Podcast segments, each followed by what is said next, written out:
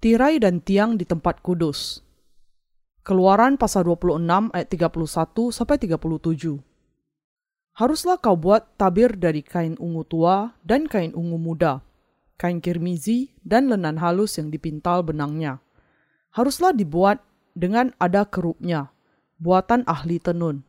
Haruslah engkau menggantungkannya pada empat tiang dari kayu penaga yang disalut dengan emas, dengan ada kaitannya dari emas, berdasarkan empat alas perak.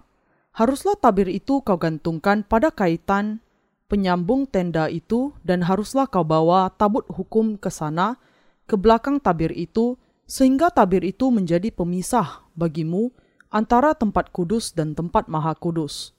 Tutup pendamaian itu haruslah kau letakkan di atas tabut hukum di dalam tempat maha kudus.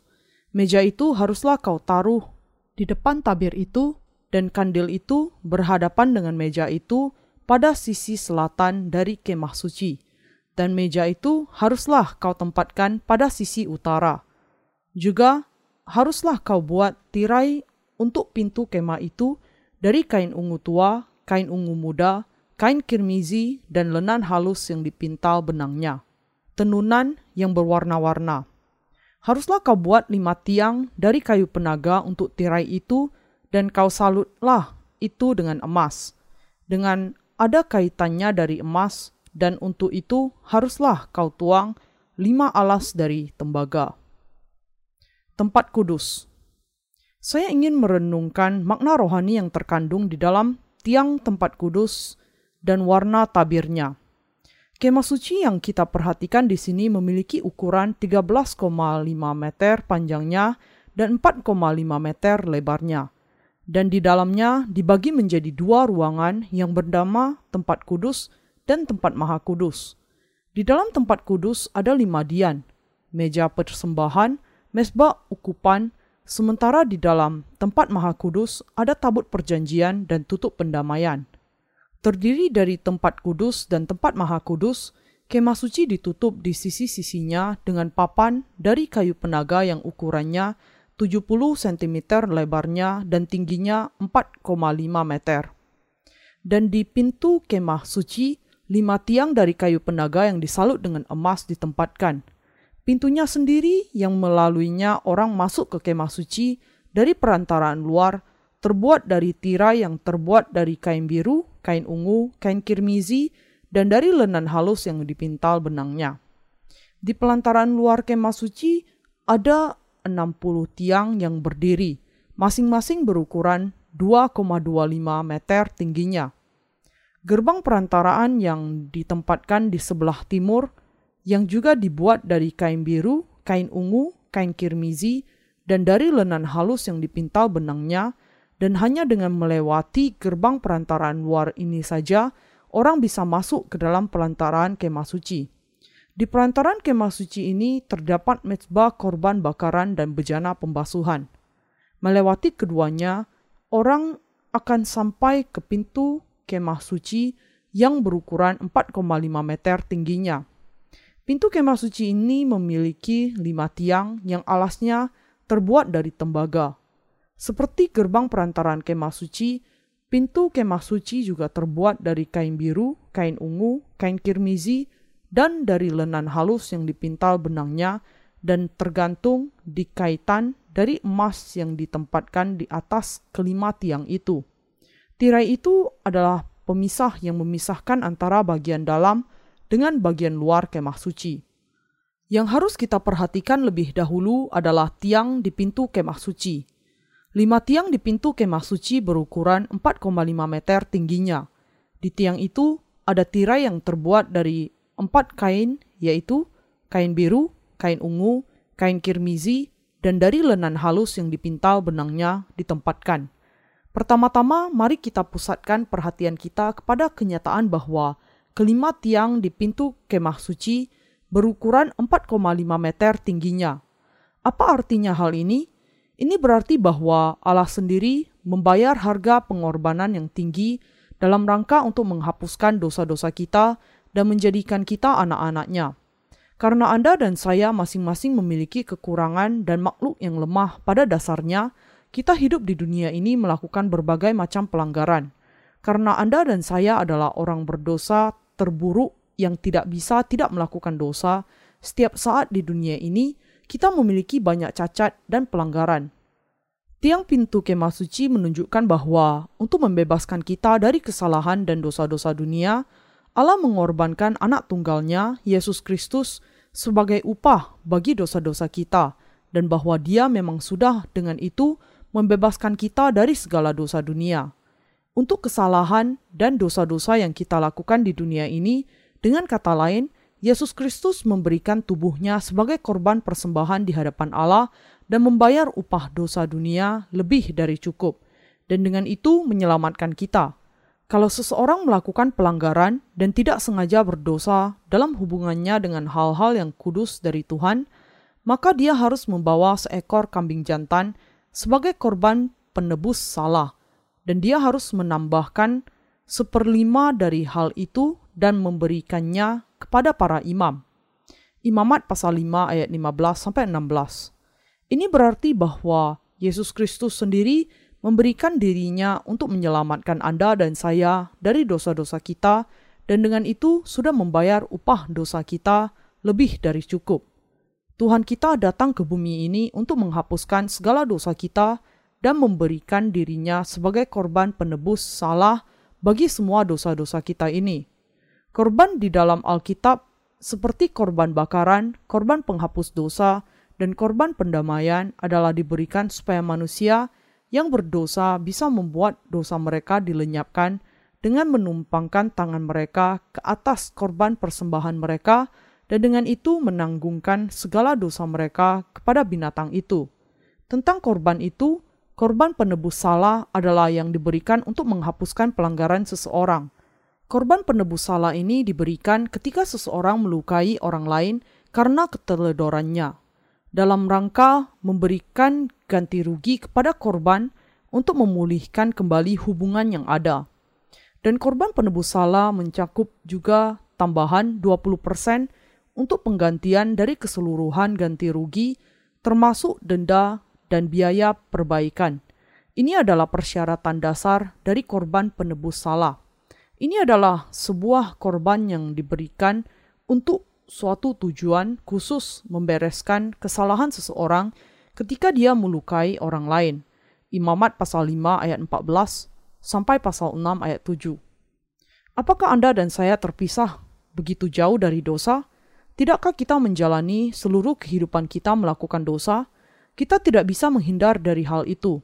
Karena Anda dan saya adalah keturunan Adam, kita sendiri menghadapi betapa banyak kelemahan yang kita miliki dan bagaimana kita menjalani hidup kita sementara melakukan begitu banyak dosa. Berapa banyak kejahatan yang kita lakukan terhadap sesama dan terhadap Allah, itu adalah karena kita terlalu lamban dan tidak mampu memahami kejahatan itu sebagai dosa, sehingga kita sering melupakan semuanya ketika kita menjalani hidup kita. Tetapi Anda dan saya tidak bisa menghindar kecuali mengakui di hadapan Allah bahwa kita sudah melakukan begitu banyak pelanggaran terhadap sesama dan terhadap Allah, bahwa kita memang orang berdosa di hadapannya. Untuk membebaskan orang berdosa yang demikian dari semua dosa-dosa mereka, Allah berkehendak untuk mengutus Yesus Kristus sebagai korban atas pelanggaran mereka dengan menjadikan Yesus Kristus menanggung semua penghukuman atas dosa melalui harga pengorbanannya, Allah sudah memberikan kepada kita anugerah keselamatan. Ketika Allah Bapa mengutus anaknya ke bumi ini dan membuat dia dibaptiskan dan disalibkan, semuanya untuk menyelamatkan kita dari segala dosa kita dan menjadikan kita umatnya sendiri. Bagaimana mungkin kita bisa membandingkan diri kita dengan korban yang begitu berharga itu? Untuk menyelamatkan kita orang berdosa dari segala dosa kita, Tuhan kita berkorban untuk membayar semua upah dosa, dan dengan itu sudah menyelamatkan kita dari segala dosa dunia. Bagaimana ini bisa dikatakan bukan anugerah yang ajaib dari Allah? Kenyataan yang jelas bahwa tiang di pintu kemah suci tingginya 4,5 meter menjelaskan mengenai kasih Allah kepada kita yang diberikan melalui Yesus Kristus. Untuk membebaskan makhluk yang tidak berharga seperti kita dari penghukuman atas dosa, Tuhan kita sudah menyelamatkan kita melalui korbannya sendiri. Saya bersyukur kepadanya untuk kebenaran ini. Ketika kita tidak bisa menghindar dan hanya bisa ditentukan masuk neraka sebagai hukuman atas dosa-dosa kita, dan ketika Tuhan memberikan tubuhnya sendiri bagi kita untuk menyelamatkan kita dari segala dosa kita, bagaimana mungkin kita tidak bersyukur kepadanya? Kita bersyukur kepadanya. Dengan dibaptiskan oleh Yohanes, Yesus menanggung segala dosa kita ke atas tubuhnya yang sangat berharga, membayar upah dosa dengan darah di atas kayu salib, dan dengan itu sudah menyelamatkan kita dari segala dosa dan penghukuman kita. Kita dengan itu hanya bisa bersyukur kepadanya dengan iman kita di dalam Injil ini. Inilah makna keselamatan yang sangat jelas yang terkandung di dalam tiang di pintu kemah suci. Masing-masing dari kelima tiang di pintu kemah suci adalah 4,5 meter tingginya. Angka 5 mengandung arti anugerah Allah di dalam Alkitab. Karena itu, bahwa ada lima tiang berarti ada anugerah keselamatan yang diberikan Allah kepada kita. Dengan mengasihi kita dan membuat kita mengenakan kasih keselamatannya, Allah menjadikan kita tidak berkekurangan dalam apa pun untuk menjadi umatnya sendiri. Di dalam Alkitab, emas menunjukkan kepada iman yang percaya kepada Allah yang sudah menyelamatkan kita melalui kain biru, kain ungu, kain kirmizi, dan dari lenan halus yang dipintal benangnya.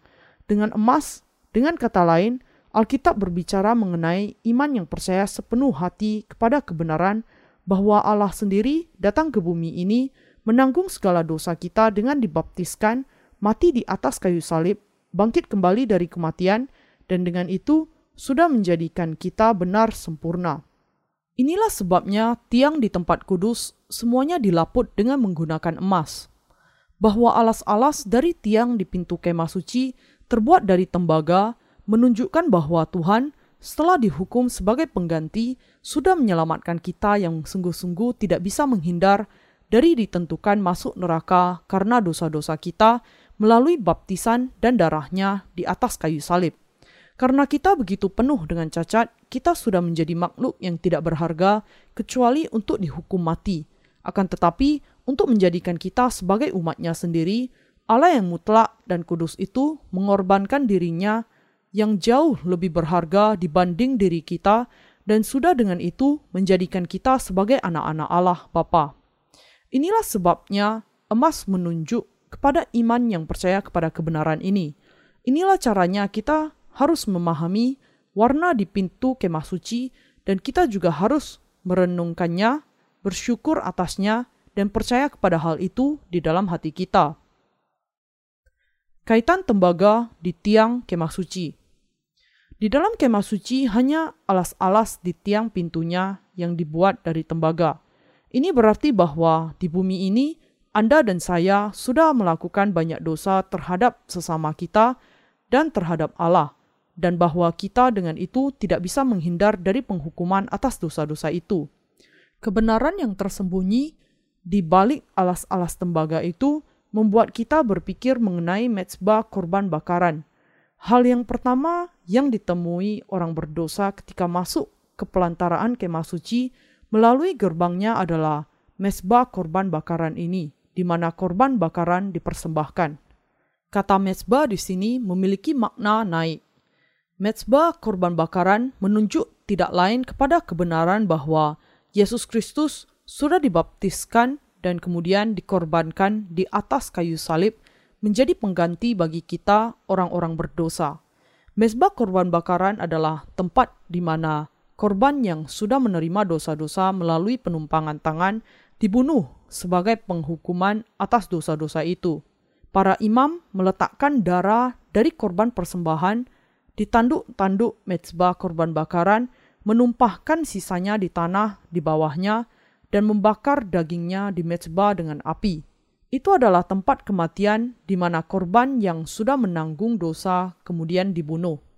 Mesbah korban bakaran ditempatkan di antara gerbang perantaraan kemah suci dengan kemah suci itu sendiri. Dengan demikian, siapa saja yang ingin masuk ke kemah suci harus terlebih dahulu melalui mesbah korban bakaran ini.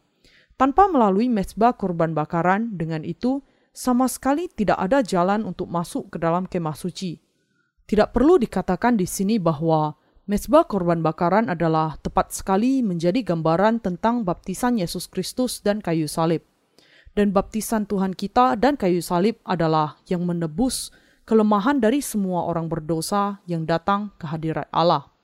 Dengan demikian, tanpa terlebih dahulu membawa dosa-dosa mereka dan berhenti di mezbah korban bakaran, dan tanpa mengingat bahwa korban persembahan sudah menyelamatkan mereka dari dosa-dosa mereka, dengan menanggung segala dosa itu melalui penumpangan tangan dan mencurahkan darah korban di tempat ini, tidak ada orang berdosa yang bisa menghadap ke hadirat Allah. Iman ini adalah jalan untuk menghadap hadirat Allah, dan pada saat yang sama menuntun kita kepada berkat pengampunan dosa dan ditanggungnya penghukuman atas dosa kita, yaitu mati karena dosa. Ketika bangsa Israel membawa korban untuk menebus dosa-dosa mereka, mereka terlebih dahulu menanggungkan dosa-dosa mereka dengan menumpangkan tangannya ke atas kepala korban, membunuhnya dan mengambil darah untuk korban, dan kemudian meletakkan darah itu di tanduk mezbah korban bakaran dan menumpahkan sisa darahnya di dasar mezbah. Tanah di bawah mezbah korban bakaran adalah bumi. Bumi di sini menunjuk kepada hati manusia, dengan demikian, dijelaskan di sini bahwa orang berdosa menerima pengampunan dosa dengan percaya di dalam hati mereka bahwa korban persembahan menerima dosa-dosa mereka dan mati menggantikan mereka. Semuanya seturut dengan hukum keselamatan. Tanduk mesbah korban bakaran menjelaskan kepada kita tentang dosa-dosa yang sudah tertulis secara rohani di dalam kitab penghakiman. Orang-orang berdosa di masa Perjanjian Lama bisa menerima pengampunan dosa-dosa mereka dengan percaya kepada kenyataan bahwa mereka sudah menumpangkan tangan mereka ke atas korban persembahan dan dengan itu sudah menanggungkan segala dosa mereka ke atasnya dan bahwa korban ini kemudian mencurahkan darahnya dan diletakkan di tanduk mezbah korban bakaran. Kalau tidak ada penumpangan tangan dan kematian serta dibakarnya korban persembahan, yang membuat mungkin bagi orang berdosa untuk diperdamaikan bagi dosa-dosa mereka, jalan bagi mereka untuk menghadap kepada Allah akan tertutup, dan mereka tidak akan lagi bisa menghadap di hadapan Allah yang kudus. Singkatnya, tidak ada kebenaran lain kecuali tata cara korban ini yang memampukan mereka untuk menghadap kehadirat Allah. Demikianlah, tanpa iman kita kepada baptisan Yesus Kristus, kematiannya dan pengorbanan pendamaiannya, tidak ada cara bagi kita untuk menerima pengampunan dosa kita dan menghadap kehadirat Allah. Tidak peduli bagaimanapun bangsa Israel mungkin membawa anak domba yang paling indah, sempurna, cantik, dan tidak bercacat kepada para imam, kalau tangan mereka belum ditumpangkan ke atas kepalanya, kalau binatang itu dengan demikian belum menerima dosa-dosa mereka, dan jika itu belum mencurahkan darah dan mati, maka hal itu sama sekali tidak menghasilkan apa pun. Ketika berkaitan dengan iman kita, kalau kita tidak percaya bahwa baptisan yang diterima Yesus Kristus dari Yohanes dan darah yang mahal yang dicurahkannya di atas kayu salib sudah menebus segala dosa kita, maka kita tidak bisa mengatakan bahwa kita sudah menerima pengampunan dosa yang sempurna. Baptisan yang diterima Yesus dan kematiannya di atas kayu salib dengan jelas berada di antara orang-orang berdosa dengan Allah Bapa dan keduanya menjadi pengantara yang menyelamatkan orang berdosa dari semua kelemahan mereka. Mesbah kurban bakaran adalah gambaran yang berisi rencana keselamatan yang sudah dirancangkan oleh Allah yang Maha Kuasa sendiri di surga dan yang digenapi di dalam Yesus Kristus. Musa membangun kemah suci sesuai dengan cara keselamatan dan pola yang ditunjukkan Allah kepadanya di Gunung Sinai. Ketika kita melihat Alkitab, kita bisa melihat bahwa perintah ini diberikan berulang kali, sebagaimana yang dikatakan di dalam Keluaran pasal 25 ayat 40. Dan ingatlah bahwa engkau membuat semuanya itu menurut contoh yang telah ditunjukkan kepadamu di atas gunung itu. Manusia bisa membuat kayu salib dan menggantungkan Yesus Kristus di sana, tetapi lebih dari itu, mereka tidak bisa melakukan apa pun yang lain. Mereka bisa mengikat dia di tangan dan menyeretnya ke Kalvari. Mereka menyalibkan dia ketika mereka tidak memahami apa yang sedang mereka lakukan di hadapan Allah. Orang-orang berdosa bisa sampai ke sini karena hal-hal itu memang harus digenapi sesuai dengan pemerintahan yang sudah direncanakan oleh Allah. Namun Yesus Kristus inilah yang sudah menyelamatkan semua orang berdosa melalui baptisan dan darahnya di atas kayu salib sekaligus. Dengan dibaptiskan oleh Yohanes dan dengan itu menanggung segala dosa dunia, membasuhkan semuanya sekaligus, dan mencurahkan darahnya di atas kayu salib. Dengan demikian, sebelum kematian Tuhan Yesus Kristus di atas kayu salib, baptisan yang diterimanya dari Yohanes merupakan peristiwa yang paling penting yang tidak bisa dipisahkan dari keselamatan kita. Penanggungannya atas dosa dan penghukuman sudah ditentukan oleh Allah bahkan sebelum penciptaan. Dalam Yohanes pasal 3, Yesus mengatakan kepada Nikodemus bahwa inilah Injil air dan roh itu. Jadi, baptisan Yesus dan kayu salib adalah pemeliharaan yang sudah direncanakan dan ditentukan sebelumnya oleh Allah di dalam Yesus Kristus. Yesus sendiri mengatakan, "Karena begitu besar kasih Allah akan dunia ini, sehingga dia telah mengaruniakan anaknya yang tunggal, supaya setiap orang yang percaya kepadanya tidak binasa, melainkan beroleh hidup yang kekal. Yohanes pasal 3 ayat 16. Dan tentang baptisan Yesus, Petrus juga mengatakan, juga kamu sekarang diselamatkan oleh kiasannya, yaitu baptisan. 1 Petrus pasal 3 ayat 21. Juga ada tertulis di dalam kisah para rasul dia yang diserahkan Allah menurut maksud dan rencananya telah kamu salibkan dan kamu bunuh oleh tangan bangsa-bangsa durhaka. Kisah para Rasul pasal 2 ayat 23. Baptisan yang diterima Yesus dan darah di atas kayu salib semuanya digenapi oleh tujuan dan rencana dari Allah yang Maha Kuasa.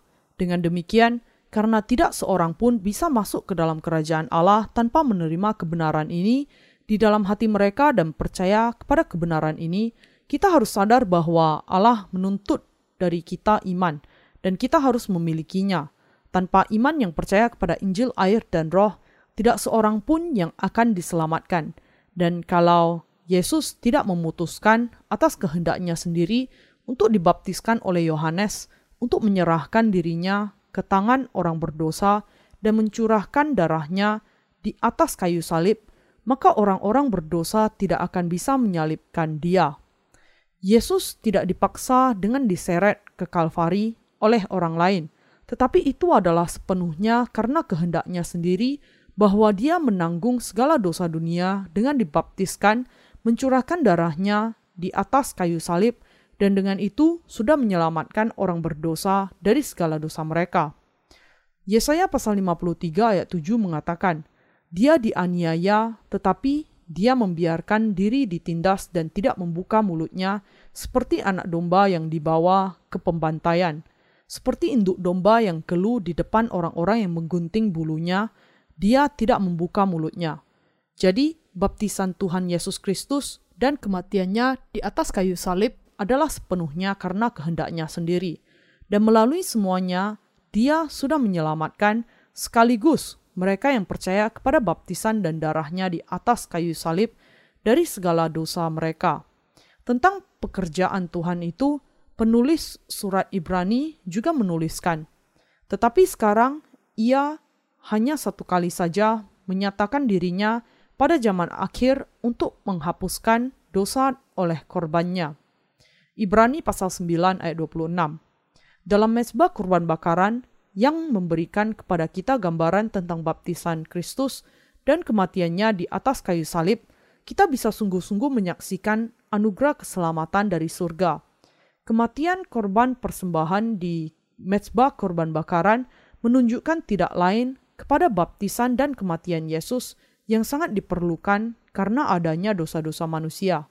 Di dalam Perjanjian Lama, orang-orang berdosa diperdamaikan dari semua kelemahan mereka melalui korban persembahan mereka yang menanggung segala dosa dengan penumpangan tangan dan mati menggantikan mereka. Dengan cara yang sama, di dalam Perjanjian Baru, sebelum Anak Allah dibunuh oleh tangan-tangan kejam di Kalvari, Dia terlebih dahulu menanggung segala dosa dunia dengan dibaptiskan oleh Yohanes, dan karena inilah Yesus harus disalibkan, mencurahkan darahnya, dan mati. Dengan demikian, Allah merencanakan dan menentukan Yesus akan ditumpangkan tangan dan akan disalibkan sampai mati. Semuanya untuk membawa pendamaian di antara para pembunuh yang membunuh anaknya dengan dirinya.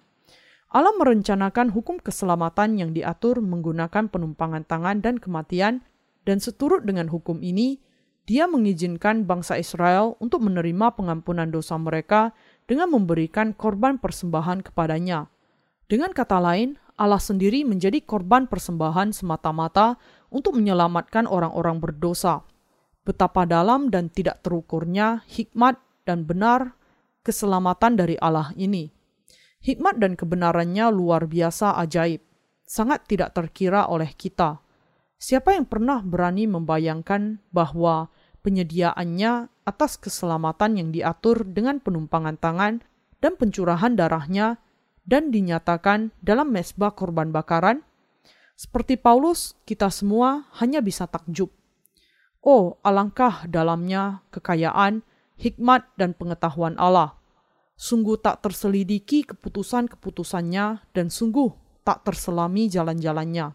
Roma pasal 11 ayat 33.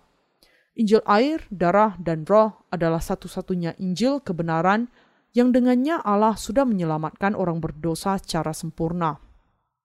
Tanduk-tanduk mezbah korban bakaran Di empat sudut mezbah korban bakaran yang ditempatkan di perantaran kemah suci, tanduk-tanduk tembaga ditempatkan. Di dalam Alkitab, tanduk-tanduk itu menunjukkan penghukuman atas dosa. Yeremia pasal 17 ayat 1, Wahyu pasal 20 ayat 11 sampai 15. Ini menunjukkan bahwa Injil kayu salib itu didasarkan kepada baptisan yang diterima Yesus. Rasul Paulus karena itu mengatakan, "Sebab aku mempunyai keyakinan yang kokoh dalam Injil, karena Injil adalah kekuatan Allah yang menyelamatkan setiap orang yang percaya." Roma pasal 1 ayat 16. Juga di dalam 1 Korintus pasal 1 ayat 18 dituliskan, sebab pemberitaan tentang salib memang adalah kebodohan bagi mereka yang akan binasa. Tetapi bagi kita yang diselamatkan, pemberitaan itu adalah kekuatan Allah. Tanduk-tanduk mesbah korban bakaran itu dengan jelas mengatakan bahwa keadilan penghakiman dan keselamatan Allah sudah digenapi sepenuhnya melalui baptisannya, kematiannya di atas kayu salib, dan kebangkitannya. Dua kayu pengusung digelang-gelang dari mesbah korban bakaran. Semua peralatan di kemah suci yang dibangun di padang gurun bisa dipindahkan. Ini adalah cara yang cocok dengan kebiasaan berpindah di dalam kehidupan bangsa Israel. Mereka harus menggembara di padang gurun sampai mereka akhirnya menetap di tanah keadaan.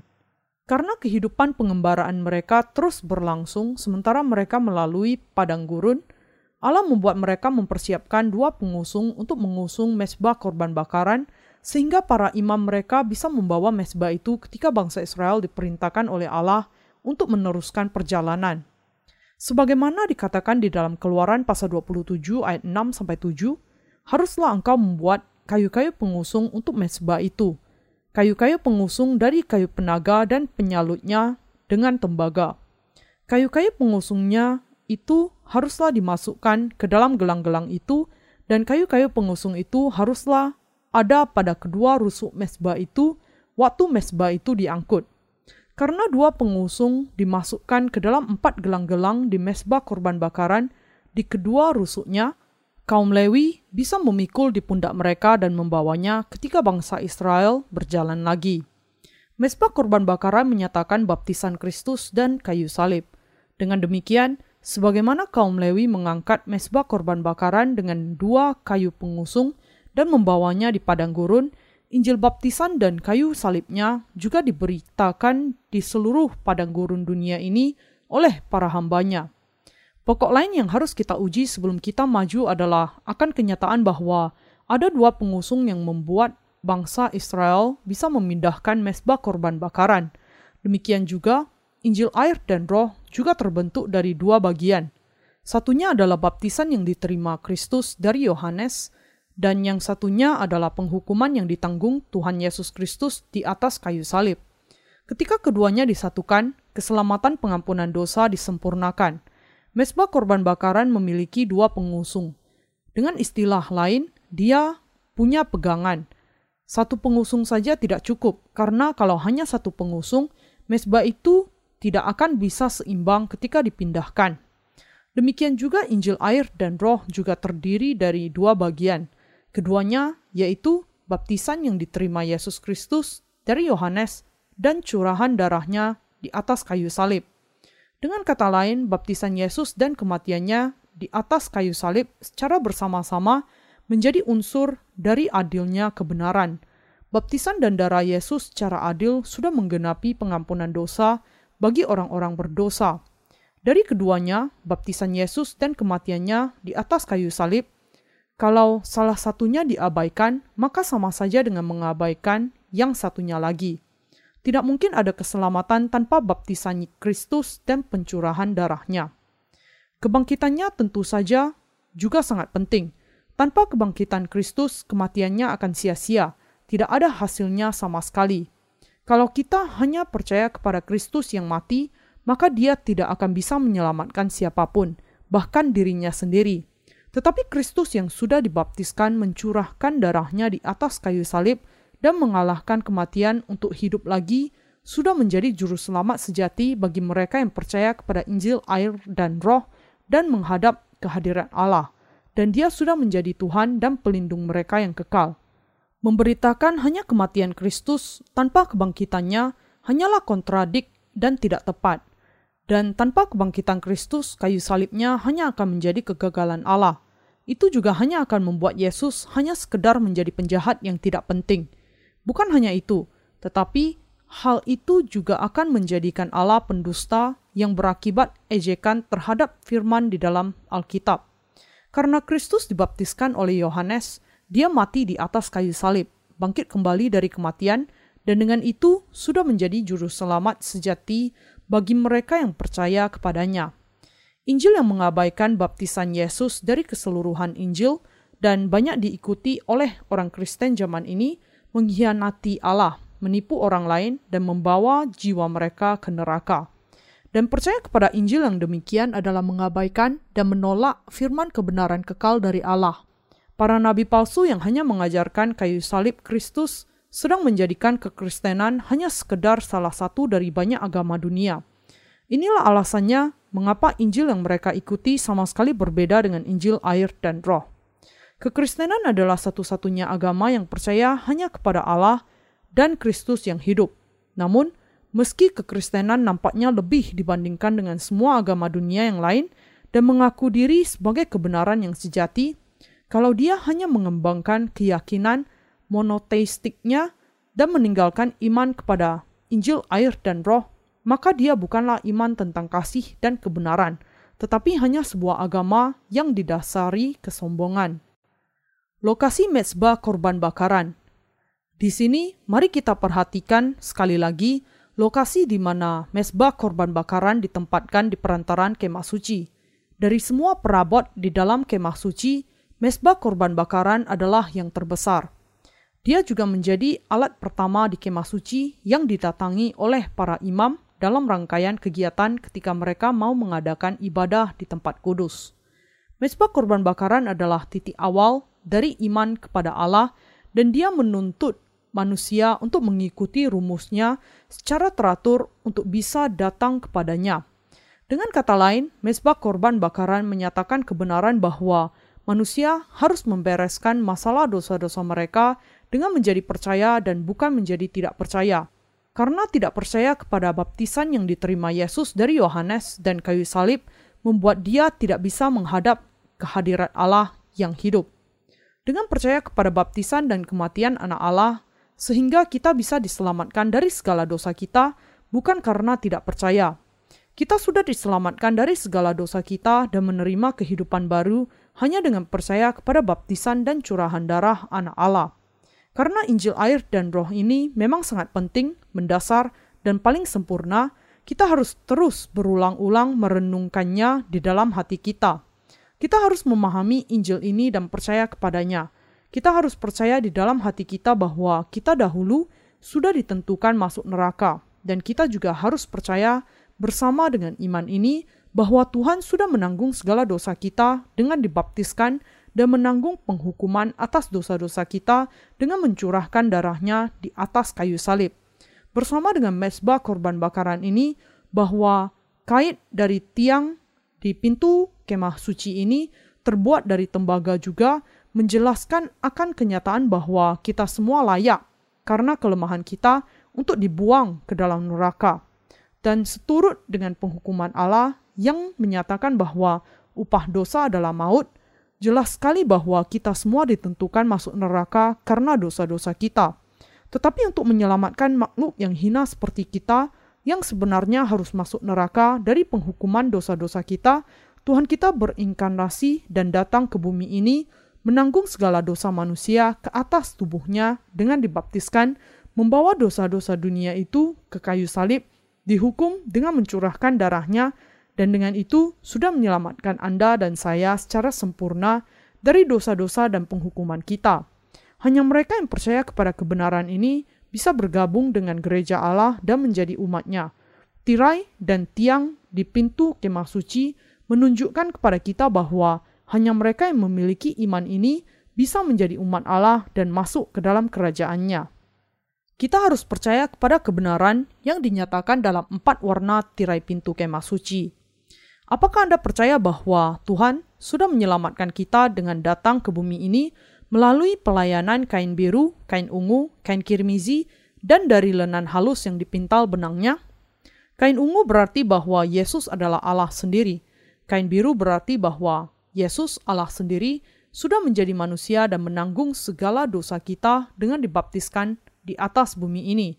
Dan kain kirmizi berarti bahwa Yesus Kristus yang sudah menanggung segala dosa kita, mengorbankan tubuhnya yang berharga dengan disalibkan. Teramat sangat penting bagi kita untuk percaya bahwa Yesus yang dibaptiskan dan disalibkan bangkit kembali dari kematian, dan dengan itu sudah menyelamatkan Anda dan saya secara sempurna. Hanya mereka yang sungguh-sungguh percaya kepada kebenaran ini bisa menjadi pekerja di gereja Allah. Tiang di pintu kemah suci menunjuk kepada para pekerja mereka menunjukkan bahwa hanya orang-orang yang percaya dengan cara ini adalah umat Allah, dan bahwa hanya orang-orang yang demikian yang bisa dipakai oleh Allah sebagai pekerja dan tiang baginya. Kain lenan yang halus dan berwarna putih itu menjelaskan bahwa orang-orang yang sudah menjadi umat Allah, orang-orang benar adalah orang-orang yang sungguh-sungguh tidak memiliki dosa sama sekali di dalam hati mereka. Orang-orang benar adalah orang-orang yang sudah menerima pengampunan dosa mereka dengan percaya kepada kebenaran kain biru, kain ungu, dan kain kirmizi. Tuhan kita datang ke bumi ini dan sudah menyelamatkan semua orang berdosa melalui baptisan yang diterimanya dari Yohanes dan darah di atas kayu salib. Karena Tuhan kita sudah menyelamatkan kita dengan memberikan hidupnya yang mahal, kita tidak bisa tidak percaya kepadanya yang sudah datang dengan air dan darah. 1 Yohanes pasal 5 ayat 6. Kain ungu menunjuk kepada kenyataan bahwa Yesus adalah raja di atas segala raja. Dengan kata lain, kita harus percaya bahwa Tuhan sudah menyelamatkan kita yang hina dan penuh dengan kelemahan dengan memberikan hidupnya yang mahal dan bahwa dia dengan itu sudah menjadikan kita sebagai umat Allah. Sekarang, kalau kita percaya kepada kebenaran ini di dalam hati kita, maka dengan iman kita kepada keselamatan yang sempurna, kita semua bisa menjadi orang-orang benar yang tidak berdosa. Kita harus mengucapkan syukur kepada Allah yang memberikan kepada kita anugerah iman ini, sehingga kita bisa memiliki iman yang demikian. Pada kenyataannya bahwa kita sudah menjadi percaya kepada kebenaran ini dengan sendirinya adalah sebuah anugerah Allah. Keselamatan kita dari dosa juga anugerah dari Allah. Bukankah Allah sudah membebaskan kita dari segala dosa kita dengan memberikan kepada kita hidupnya yang sangat berharga, jauh lebih berharga dibandingkan diri kita? Karena Yesus sudah dibaptiskan, mati di atas kayu salib, bangkit dari kematian, dan dengan itu sudah memberikan kepada kita anugerah keselamatan, semua yang sekarang percaya kepada Injil ini bisa menerima anugerah keselamatan dan menjadi umat Allah sendiri. Ketika berkaitan dengan keselamatan, sama sekali tidak ada usaha sedikit pun dari pihak kita. Tidak ada yang kita lakukan kecuali percaya kepada Yesus Kristus yang sudah datang dalam kain biru, kain ungu, dan kain kirmizi. Keselamatan ini adalah anugerah Allah kepada kita.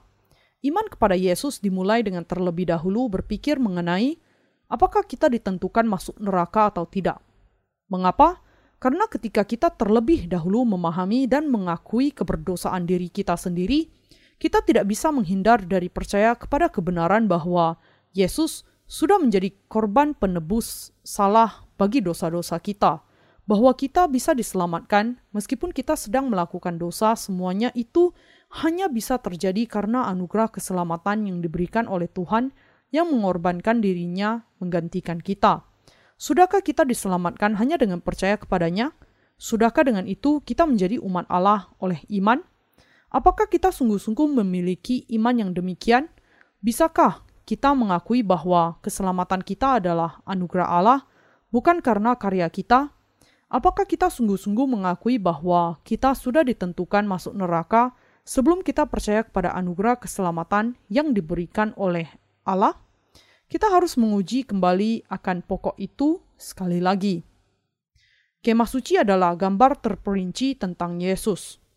Kebenaran yang dinyatakan di kemah suci mengatupkan mulut para nabi palsu. Ketika kita membuka firman kemah suci dan berbicara tentang hal itu di hadapan mereka, tipu daya mereka akan dibukakan. Tiang di pintu kemah suci adalah semua dilaput dengan emas. Ini menunjukkan bahwa tidak satu pun di dalam kemah suci memiliki jejak manusia.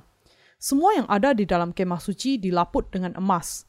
Tiang di pintunya dilaput dengan emas dan penutup di atas tiang itu juga dilaput dengan emas. Namun, alas-alas untuk tiang itu terbuat dari tembaga.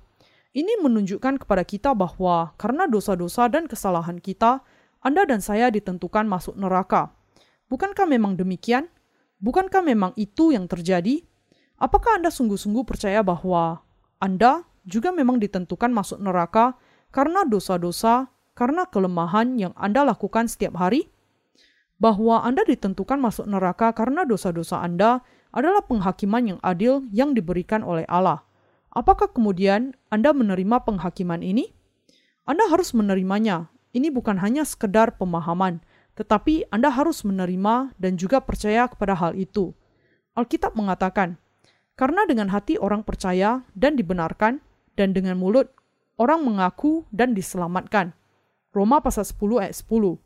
Ketika kita mengakui di dalam hati kita bahwa kita memang ditentukan masuk neraka, dan ketika kita percaya kepada kebenaran bahwa Tuhan sudah menyelamatkan kita dengan memberikan kepada kita anugerah keselamatan yang digenapi oleh karyanya yang dinyatakan dalam kain biru, kain ungu, dan kain kirmizi, maka kita bisa masuk dan hidup di dalam tempat kudus.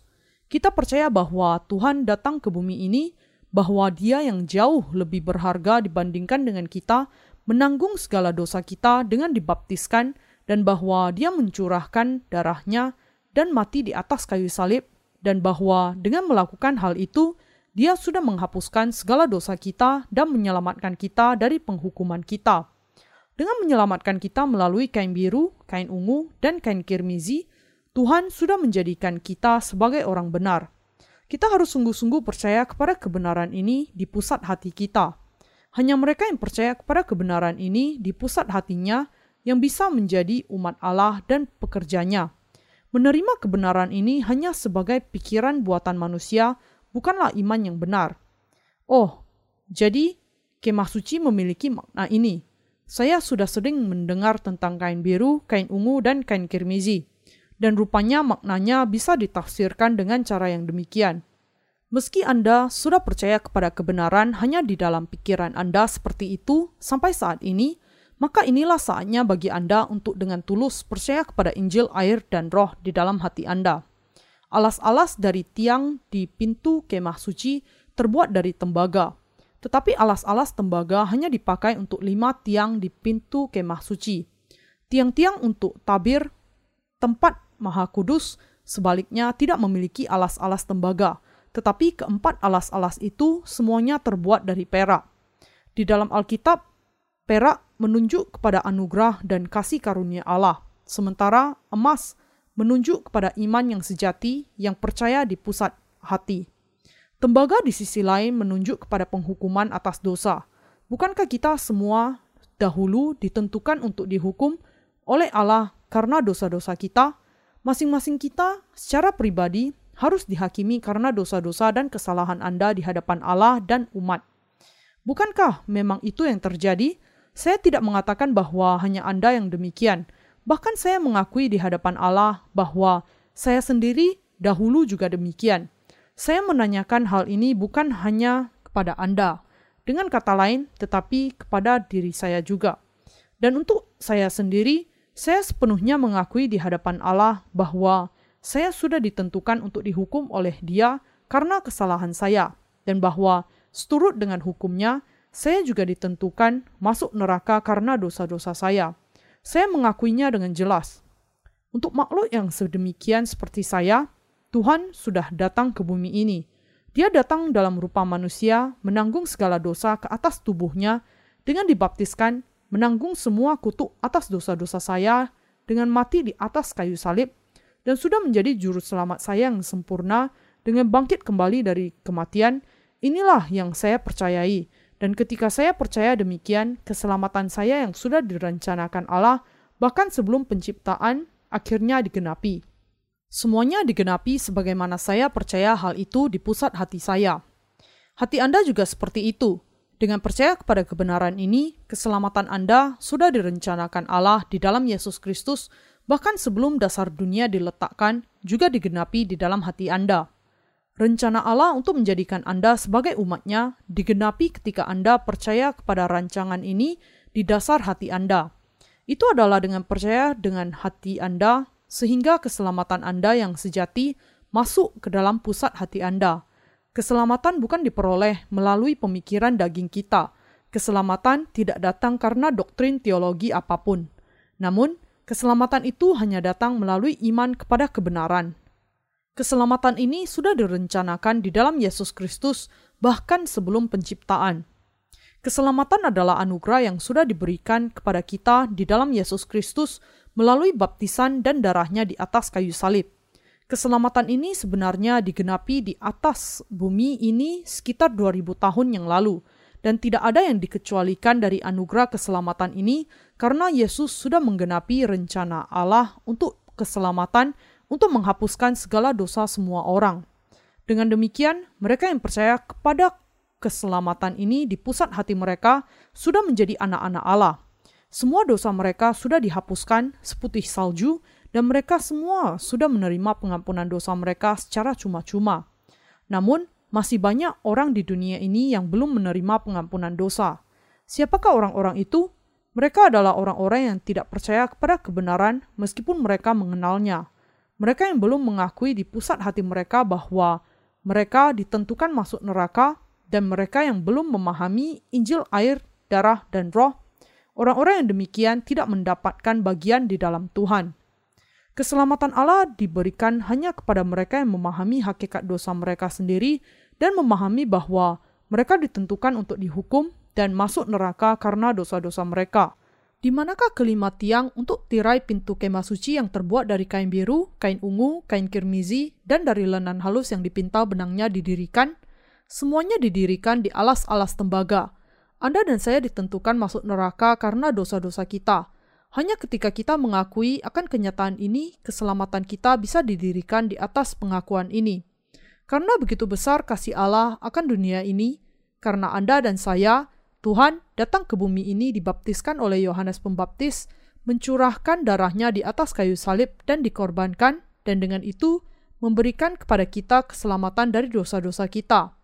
Dengan demikian, Anda dan saya harus sungguh-sungguh percaya kepada Injil air dan roh di pusat hati kita.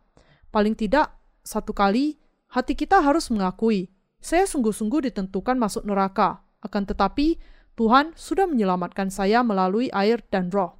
Kita kemudian harus percaya di dalam hati kita untuk bisa diselamatkan, sebagaimana dijelaskan Roma pasal 10 ayat 10.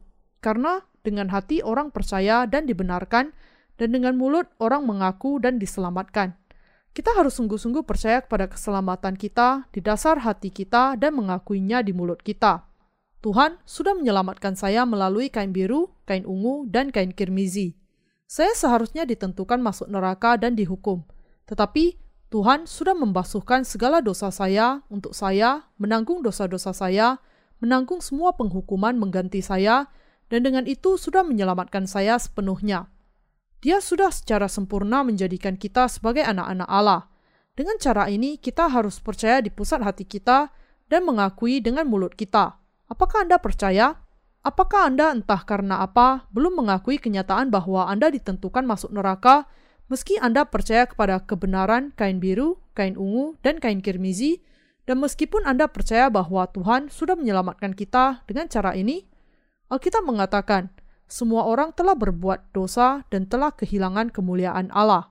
Roma pasal 3 ayat 23. Iman yang benar adalah percaya bahwa meskipun semua manusia sudah melakukan dosa dan karena itu harus masuk neraka, Tuhan datang ke bumi ini, dibaptiskan, mati di atas kayu salib, bangkit kembali dari kematian, dan dengan itu secara sempurna sudah menjadikan kita orang-orang benar. Betapa mengagumkan keselamatan ini, bukankah dengan sederhana ajaib sekali? Kemah suci bukan dibuat secara sembarangan, tetapi dibangun sesuai dengan firman Allah dengan perincian yang sangat jelas.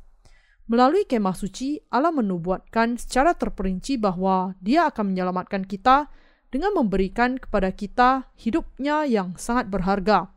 Dia menjelaskan kepada kita melalui kemah suci bahwa Yesus sudah memberikan kepada kita keselamatan yang sangat berharga dengan dibaptiskan dan mati di atas kayu salib dan yang harus kita lakukan adalah percaya kepada hal ini di pusat hati kita. Siapa yang bisa memberikan kepada Anda keselamatan untuk Anda? Anda bisa diselamatkan dengan percaya kepada Yesus Kristus yang datang dalam rupa manusia, sama seperti Anda. Kalau seseorang menanggung segala dosa Anda dan dihukum menggantikan tempat Anda, Anda akan memiliki alasan yang lebih dari cukup untuk berterima kasih. Tetapi Tuhan Yesus yang sejuta kali lebih terhormat dan lebih kaya dibandingkan dengan kita, menjadikan dirinya korban menggantikan kita. Betapa besar anugerah ini, bukan? Bukankah sangat berharga anugerah kenyataan bahwa Tuhan yang dimuliakan sudah memberikan kepada kita keselamatan melalui kain biru, kain ungu, dan kain kirmizinya? Bukankah tidak terhingga harga anugerah ini? Bagaimana mungkin kita bisa tidak percaya di dalam hati kita? Inilah sebabnya semua yang mengakui keberdosaan mereka harus percaya kepada kebenaran ini. Orang-orang yang memenuhi syarat untuk percaya kepada kebenaran ini adalah mereka yang mengakui bahwa mereka tidak bisa menghindar dari hukuman neraka. Hanya orang-orang yang mengakui bahwa mereka sungguh-sungguh orang berdosa dan bahwa mereka ditentukan masuk neraka memenuhi syarat untuk percaya kepada keselamatan Allah yang berharga dan juga menerimanya oleh iman. Dan mereka yang percaya kepada kebenaran ini di dalam hati mereka bisa menjadi pekerja di gereja Allah.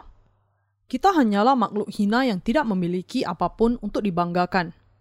Bahkan ketika kita membandingkan diri kita dengan mereka yang terkenal di dunia ini, bahkan dengan kemampuan yang hanya biasa-biasa saja. Ketika ini yang terjadi, bagaimana mungkin kita bisa berani membanggakan diri kita di hadapan Allah yang kudus, sempurna, dan maha kuasa? Semua yang bisa kita lakukan di hadapannya adalah hanya mengakui bahwa Tuhan sudah menyelamatkan kita, bahkan ketika kita tidak bisa menghindari kematian karena kelemahan-kelemahan kita. Alkitab mengatakan kepada kita, sebab upah dosa ialah maut, tetapi karunia Allah ialah hidup yang kekal dalam Kristus Yesus Tuhan kita. Roma pasal 6 ayat 23. Memang, kita harus membayar upah maut karena dosa-dosa kita, tetapi karena Tuhan kita sudah menyelamatkan kita yang sudah ditentukan masuk neraka, kita sekarang bisa masuk surga dengan iman ini. Kalau kita membuang iman ini, kita semua ditentukan masuk neraka untuk ke seratus kalinya. Bukankah ini yang terjadi? Tentu saja demikian. Kita semua layak untuk dibuang ke dalam neraka. Tetapi karena Tuhan yang dimuliakan dengan kasih yang tidak terukur sudah datang ke bumi ini, dibaptiskan dan mencurahkan darahnya, serta menanggung penghukuman di atas kayu salib, kita sekarang bisa lepas dari kepastian kita untuk penentuan neraka. Karena Tuhan sudah memberikan hidupnya yang berharga bagi kita, kita sudah menerima pengampunan dosa. Ketika ini yang terjadi, bagaimana mungkin kita tidak percaya bahwa Tuhan sudah menyelamatkan kita dari segala dosa kita sekali untuk selamanya, dan bahwa Dia sudah memberikan kepada kita anugerah keselamatan? Bagaimana mungkin kita bisa menolak menjadi orang benar? Bagaimana mungkin Anda tidak percaya kepada hal ini? Sebagaimana tiang untuk tirai di pintu kemah suci dilaput dengan emas, begitu juga kita harus sepenuhnya menyelubungi hati kita dengan iman. Kita harus menutup diri kita sepenuhnya dan secara lengkap dengan iman. Kita harus percaya kepada Injil, air, dan Roh di pusat hati kita. Tanpa percaya kepada Injil yang sejati ini di pusat hati kita, kita tidak bisa menghadap kehadirat Allah. Adalah dengan iman bahwa kita bisa menjadi orang berdosa yang sungguh-sungguh ditentukan masuk neraka. Adalah dengan iman bahwa kita bisa juga menjadi orang benar di hadapan Allah. Adalah dengan iman, dengan kata lain, bahwa orang berdosa bisa menerima pengampunan dosa mereka dengan percaya bahwa Tuhan sudah menyelamatkan kita melalui air dan darahnya. Inilah yang dikatakan firman Tuhan kita. Dan sama seperti manusia ditetapkan untuk mati hanya satu kali saja, dan sesudah itu dihakimi. Ibrani pasal 9 ayat 27, digenapi.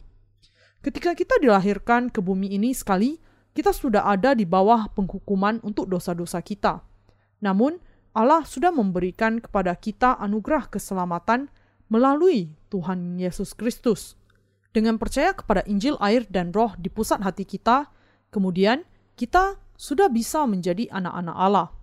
Allah sudah memberikan kasih keselamatannya yang tidak bersyarat kepada semua orang yang percaya, tetapi Dia akan menghakimi dan menjatuhkan kutuk kepada mereka yang tidak percaya kepada Injil ini karena dosa-dosa ketidakpercayaan. Yohanes pasal 3 ayat 16 sampai 18. Kita harus percaya kepada kedua kenyataan keselamatan ini. Kita dahulu orang berdosa yang harus dihukum dan dihukum mati karena dosa-dosa kita. Tetapi dengan percaya kepada kain biru, kain ungu, kain kirmizi, dan dari lenan halus yang dipintal benangnya yang direncanakan Allah dan diberikan kepada kita, kita sudah menerima pengampunan dosa kita. Sesungguhnya kita harus mengakui kepada Allah saya sungguh-sungguh ditentukan masuk neraka, dan kita juga harus mengaku. Tetapi saya percaya bahwa Tuhan sudah menyelamatkan saya melalui air dan darah. Kita harus percaya kepada Injil, air, darah, dan roh, yaitu di dalam kebenaran kain biru, kain ungu, kain kirmizi, dan dari lenan halus yang dipintal benangnya. Adalah dengan percaya kepada kebenaran ini di pusat hati kita bahwa kita diselamatkan. Itu adalah dengan percaya kepada Injil inilah kita diselamatkan. Kita sudah diselamatkan dengan percaya kepada Injil, air, dan roh. Manusia bisa menjadi umat Allah sendiri hanya kalau mereka percaya bahwa Tuhan sudah menyelamatkan semua manusia yang ditentukan masuk neraka melalui kain biru, kain ungu, kain kirmizi, dan dari lenan halus yang dipintal benangnya. Apakah Anda percaya? Hanya iman kepada kain biru, kain ungu, kain kirmizi, dan dari lenan halus yang dipintal benangnya adalah iman yang benar. Inilah makna rohani yang dinyatakan di tirai kemah suci. Apakah Anda percaya? Ketika manusia menjadi percaya kepada kebenaran di dalam hati mereka, mereka kemudian bisa berbicara dengan benar mengenai iman sejati. Iman yang sejati bukan hanya mengakui kebenaran dengan mulut sementara tidak percaya di dalam hati, tetapi mengakui iman seseorang dengan mulutnya sementara percaya kepada kebenaran itu di pusat hatinya. Anda semua harus percaya kepada keselamatan kain biru, kain ungu, kain kirmizi, dan dari lenan halus yang dipintal benangnya yang sudah menyelamatkan Anda sampai selamanya.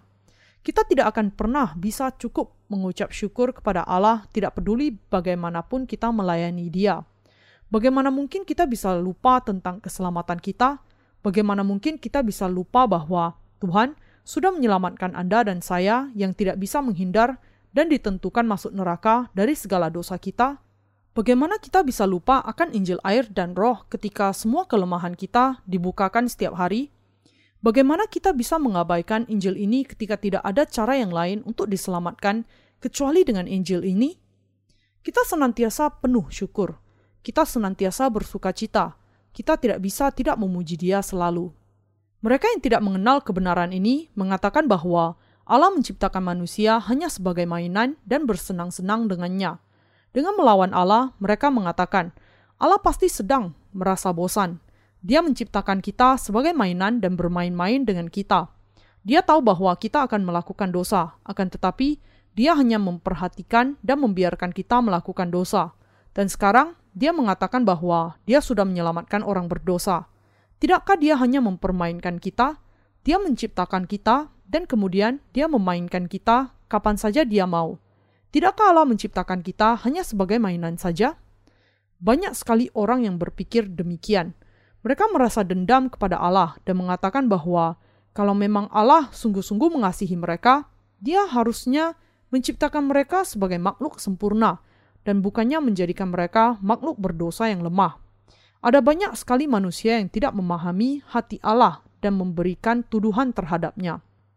Kita adalah makhluk ciptaan Allah. Seperti tumbuhan dan binatang, manusia juga makhluk yang diciptakan oleh Allah. Tetapi Allah tidak menciptakan manusia seperti tumbuhan dan binatang. Bahkan sebelum dia menciptakan kita, Allah sudah memutuskan untuk menjadikan kita umatnya di dalam Yesus Kristus anaknya dan mengizinkan kita bergabung dalam kemuliaannya dan untuk tujuan inilah Allah menciptakan kita. Tujuan penciptaan manusia berbeda dengan makhluk yang lainnya. Apa kemudian tujuan Allah di dalam menciptakan manusia? Tujuannya adalah supaya mereka hidup selamanya di dalam kerajaannya dalam semua kemuliaan dan keagungan, tidak seperti tumbuhan dan binatang yang diciptakan semata-mata untuk kemuliaan Allah. Tujuan penciptaan umat manusia oleh Allah adalah untuk memampukan mereka memahami hakikat keberdosaan mereka, untuk memahami dan percaya kepada Juru Selamat yang sudah menyelamatkan mereka sebagai Tuhan atas semua ciptaan, dan dengan itu menjadi lengkap dan masuk ke dalam kerajaan Allah di masa yang akan datang. Allah tidak menciptakan kita sebagai robot atau mainan, tetapi dia menciptakan kita supaya kita bisa menjadi anak-anaknya dengan mengenal Sang Pencipta, percaya kepada Juru Selamat, dan dilahirkan kembali dari air dan roh. Dengan demikian, dengan mengikuti tujuan penciptaan kita ini, kita akan menerima dan menikmati kemuliaan. Meski di dunia ini kita mengorbankan diri untuk melayani jiwa-jiwa lain dengan Injil, di dalam kerajaan Allah kita akan dilayani. Apa menurut Anda tujuan mendasar dalam Allah menciptakan manusia? Tujuannya adalah untuk memampukan manusia menikmati keagungan dan kemuliaan Allah selamanya. Tujuan Allah menciptakan umat manusia adalah untuk menjadikan mereka umatnya dan mengizinkan mereka mengambil bagian di dalam keagungan dan kemuliaannya sendiri. Mengapa kita dilahirkan? Apa tujuan kehidupan? Dari mana kita berasal? Dan kita menuju ke mana? Pertanyaan yang filosofis seperti itu belum bisa terjawab, dan karena itu manusia masih berjuang keras menemukan jawaban untuk masalah ini. Tanpa memahami masa depan mereka sendiri, beberapa orang bahkan berpaling kepada para peramal dan tukang sihir. Semua itu mengakibatkan kegagalan manusia untuk memahami Allah yang sudah menciptakan mereka dan percaya kepada keselamatan yang diberikannya kepada mereka. Namun, untuk menjadikan kita anak-anaknya, Allah menciptakan kita berbeda dengan semua ciptaan lainnya, dan Dia sudah menyelamatkan kita melalui air dan roh sesudah merancangkan keselamatan kita bahkan sebelum penciptaan dengan kain biru, kain ungu, kain kirmizi, dan dari lenan halus yang dipintal benangnya. Dengan menyelamatkan kita melalui hukum keselamatan yang dinyatakan dalam kain biru, kain ungu, dan kain kirmizi, Allah memang sudah menggenapi tujuannya bagi kita – karena itu, kita harus mengenal dan percaya kepada tujuan Allah yang memberikan kepada kita kehidupan kekal di dalam Yesus Kristus. Kalau kita tidak memahami hal ini, maka rahasia kehidupan akan selamanya tidak terpecahkan. Mengapa kita dilahirkan di dunia ini? Mengapa kita harus hidup? Mengapa kita harus makan? Mengapa kita harus menghidupi kehidupan kita seperti yang kita alami? Bagaimana kita membereskan masalah hidup dan mati, ketuaan dan sakit, Mengapa kita harus masuk neraka karena dosa-dosa kita? Mengapa hidup begitu tragis? Mengapa hidup begitu menyakitkan? Semua pertanyaan itu bisa menemukan jawabannya dari Allah melalui Injil air dan darah yang sudah menyelamatkan kita di dalam Yesus Kristus. Allah mengizinkan kita untuk dilahirkan ke bumi ini dan dia membuat kita berharap akan kerajaan surga di tengah kelelahan dan kekerasan hidup ini sehingga dia bisa menyelamatkan Anda dan saya yang sudah ditentukan masuk neraka dari segala dosa kita, dan karena itu kita akan menerima kehidupan kekal. Ketika kita percaya kepada Injil, air, dan Roh, rahasia kehidupan adalah semua dipecahkan. Allah memiliki rencana yang besar dan indah bagi Anda dan saya. Sebagaimana yang direncanakan Allah, dia mengutus anaknya Yesus Kristus ke bumi ini, menanggungkan segala dosa kita ke atas tubuhnya yang berharga dengan membuat dia dibaptiskan, dihukum, dan membuatnya mati bagi kita, dan dengan itu sudah menyelamatkan kita yang sebenarnya menghadapi kebinasaan kekal dari segala dosa, penghukuman, dan kutuk kita. Sekarang kita harus percaya kepada kebenaran ini dan kita harus memberikan syukur kita kepada Allah karena memindahkan kita dari keadaan kebinasaan yang tidak terelakkan kepada kerajaan anak Allah dan yang memampukan kita menikmati kehidupan kekal. Kebenaran akan keselamatan dari Allah dengan kata lain adalah Injil air dan roh yang dinyatakan di dalam kain biru, kain ungu, kain kirmizi, dan dari lenan halus yang dipintal benangnya dan menggantungkannya di pintu kemah suci. Alas tembaga dari tiang di pintu kemah suci menunjukkan kepada kita keberadaan dasar kita yang berdosa dan dengan itu memampukan kita untuk percaya kepada Injil air dan darah Yesus. Tiang di pintu kemah suci dan tirai yang terbuat dari kain biru, kain ungu, kain kirmizi, dan dari lenan halus yang dipintal benangnya menyatakan anugerah Allah yang sudah menyelamatkan kita yang sudah ditentukan masuk neraka dari penghukuman kita melalui pengorbanan yang berharga dari Yesus Kristus. Dengan percaya kepada Injil air dan roh, saya sudah diselamatkan dari dosa saya. Apakah Anda percaya juga?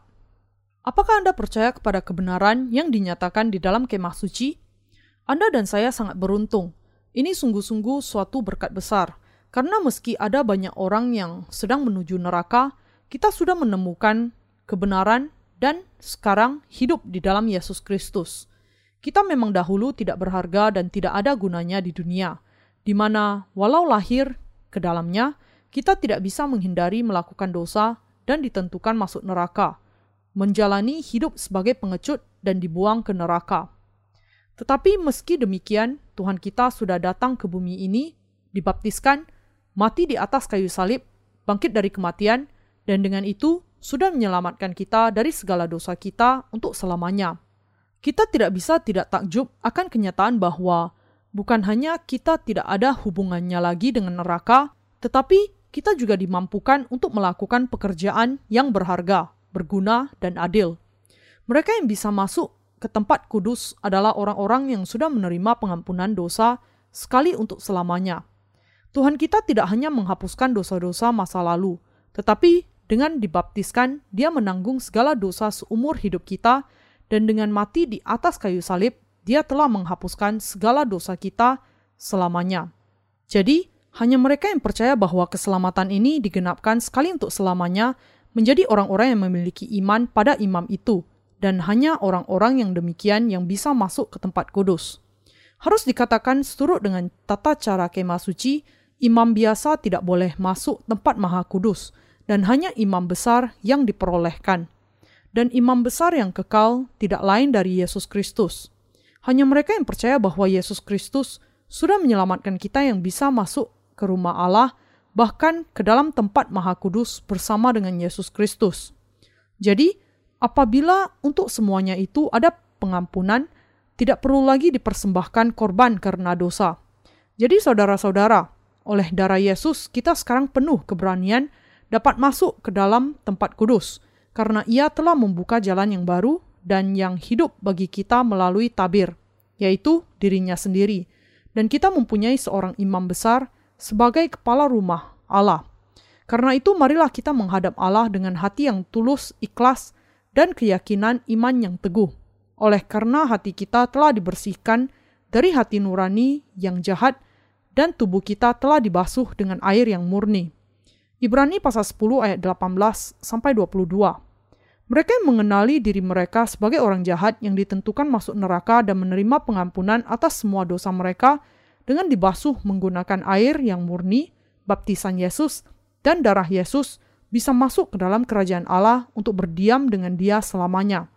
Bukan karena kita setiap hari bertobat atas dosa-dosa kita sehingga kita dibasuhkan, tetapi karena Tuhan sudah datang ke bumi ini menanggung segala dosa dunia sekali untuk selamanya dengan dibaptiskan, menanggung penghukuman di atas kayu salib sehingga dia menghapuskan segala dosa kita. Karena demikianlah kita menggenapi semua kebenaran. Yesus dibaptiskan dan menanggung segala dosa manusia sekali untuk selamanya, membawa segala dosa dunia ke kayu salib dan mati di sana, dan bangkit kembali dari kematian, dan dengan itu sudah menyelamatkan kita sekali untuk selamanya. Hanya mereka yang percaya kepada kebenaran ini di pusat hati mereka yang bisa masuk ke tempat kudus.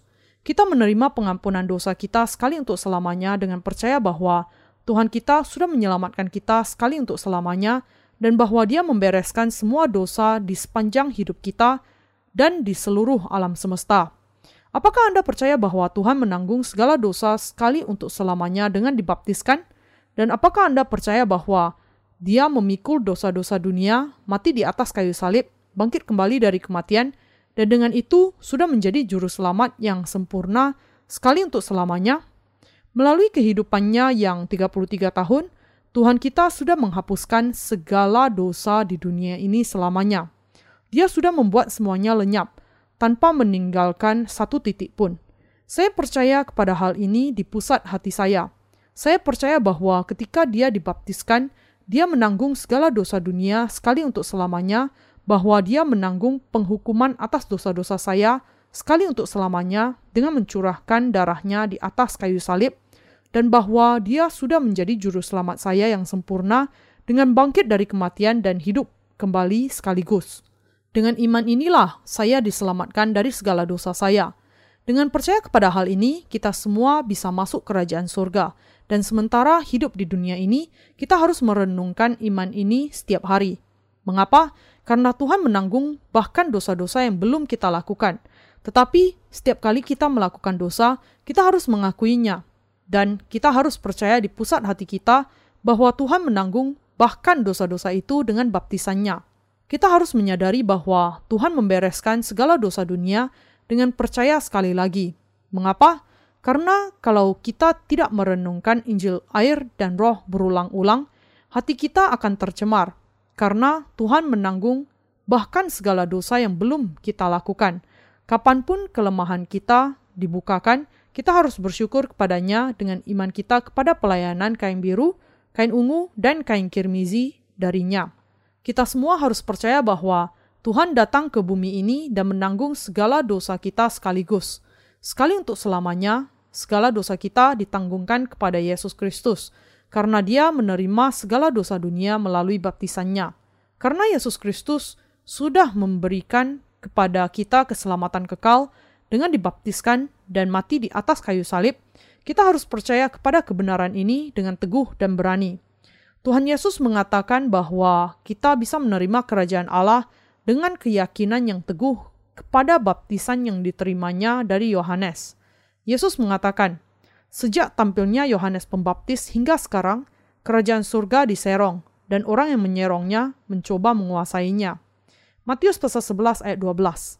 Dengan iman inilah kita ditebus dari segala dosa dan kelemahan dari tubuh, pikiran, akal, dan daging kita. Dengan percaya bahwa Tuhan menanggung segala dosa itu dengan baptisannya dan menanggung semua kutuk atas dosa itu, kita harus diselamatkan dari segala dosa untuk menguasai kerajaan Allah. Tidak peduli bagaimana lemahnya Anda, kalau Anda hanya memiliki iman ini, maka Anda adalah manusia iman. Meskipun Anda lemah, Tuhan sudah menyelamatkan Anda secara sempurna, dan karena itu anda harus percaya kepada hal ini. Seperti Tuhan kita hidup selamanya, demikian juga keselamatan kita sempurna selamanya. Yang harus kita lakukan hanyalah percaya kepada keselamatan yang diberikan Yesus Kristus kepada kita. Itu benar, kita sudah diselamatkan dengan percaya kepadanya di dalam hati kita. Karena Tuhan kita adalah juru selamat kita yang sempurna, Dia sudah membereskan semua masalah dosa kita. Apakah Anda percaya bahwa Tuhan kita dibaptiskan, mencurahkan darahnya di atas kayu salib, mati satu kali, bangkit kembali dari kematian, dan sudah dengan itu memberikan kepada kita keselamatan kekal? Betapa ajaib keselamatan ini.